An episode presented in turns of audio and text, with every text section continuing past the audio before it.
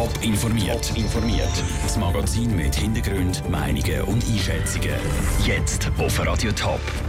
Warum die SBB wegen einem Gleisschaden zu Uster Kritik muss einstecken und wie Freiwillige auf ihren Einsatz an der Ski-WM St. Moritz schauen. Das sind zwei von den Themen im Top informiert. Im Studio ist Vera Büchi. Die Nerven der Pendler zwischen Wetzigen und Uster werden heute arg strapaziert. Sie haben mindestens eine halbe Stunde länger, bis sie an ihr Ziel kommen. Und zwar, weil eine Weiche beim Bahnhof Uster kaputt gegangen ist. Bis die geflickt ist, geht es noch ein paar Stunden. Und das sorgt auch für Kritik. Caroline Dettling. Ein Metallteil von einer Weiche ist am Bahnhof Uster gebrochen. Und zwar genau das Herzstück der Weiche. Das Ersatzteil muss jetzt aber zuerst vom SBB Bahntechnikcenter Zegendorf im Kanton Solothurn auf Uster transportiert werden. Weil das dauert, kann erst morgen Morgen wieder ein Zug über die Weiche fahren.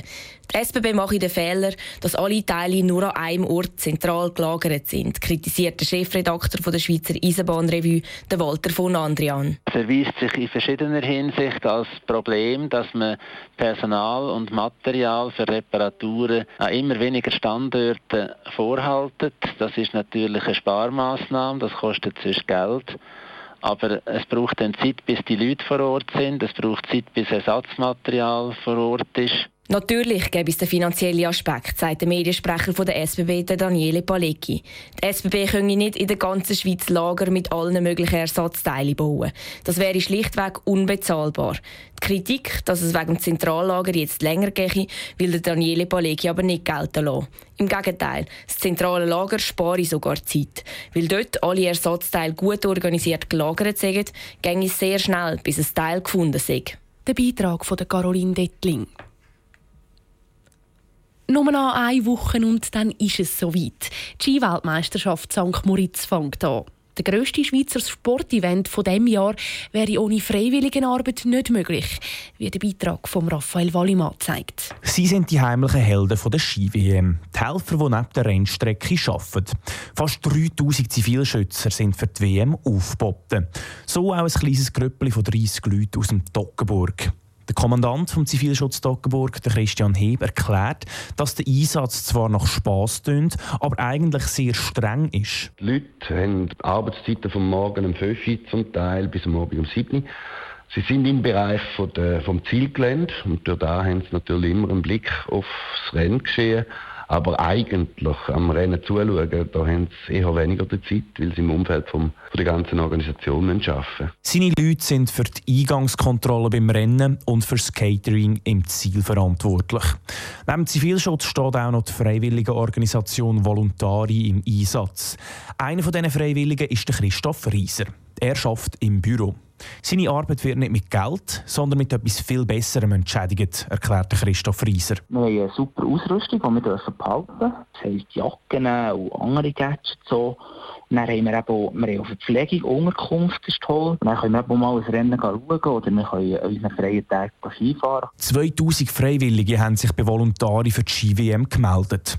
Schlussendlich hat Voluntari aber nur 1300 können nehmen. Der Beitrag von Raphael Wallimann. Genau in einer Woche ist der Eröffnungsfeier St. Moritz. Die ersten Medaillen werden dann am Tag darauf geben im Super-G der Frauen.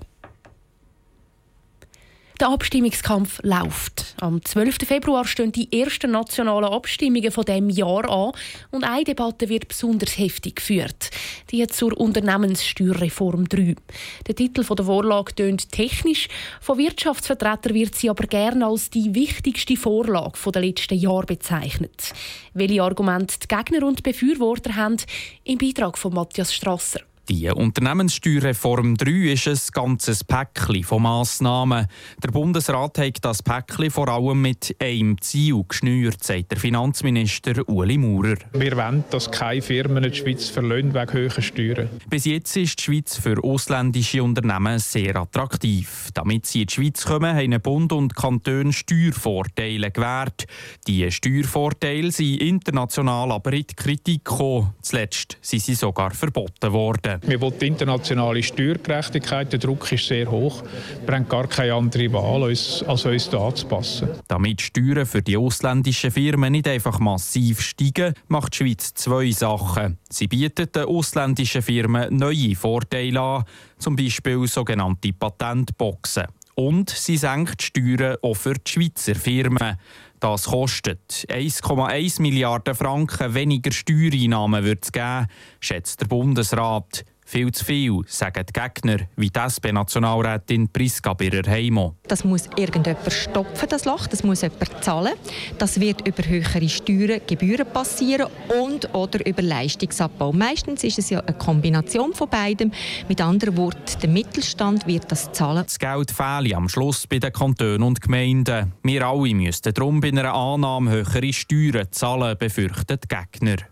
Gerade das Gegenteil sei der Fall, sagen die Befürworter. Die SVP-Nationalrätin Magdalena Martullo. Wenn wir nichts machen, dann müsste eben jeder zahlen, weil die dann weggehen und nicht mehr würden zahlen und auch die Arbeitsplätze nicht mehr anbieten. Aber wenn wir Ja sagen, dann nachher behalten wir die ja da und können sogar noch neue anziehen. Die Befürworter setzen also darauf, dass die neuen Steuervorteile neue Unternehmen anziehen, die die Steuerausfälle kompensieren.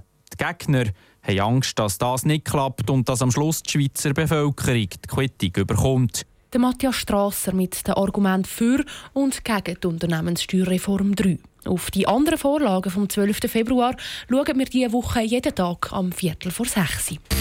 Top informiert, auch als Podcast. Mehr Informationen gibt es auf toponline.ch.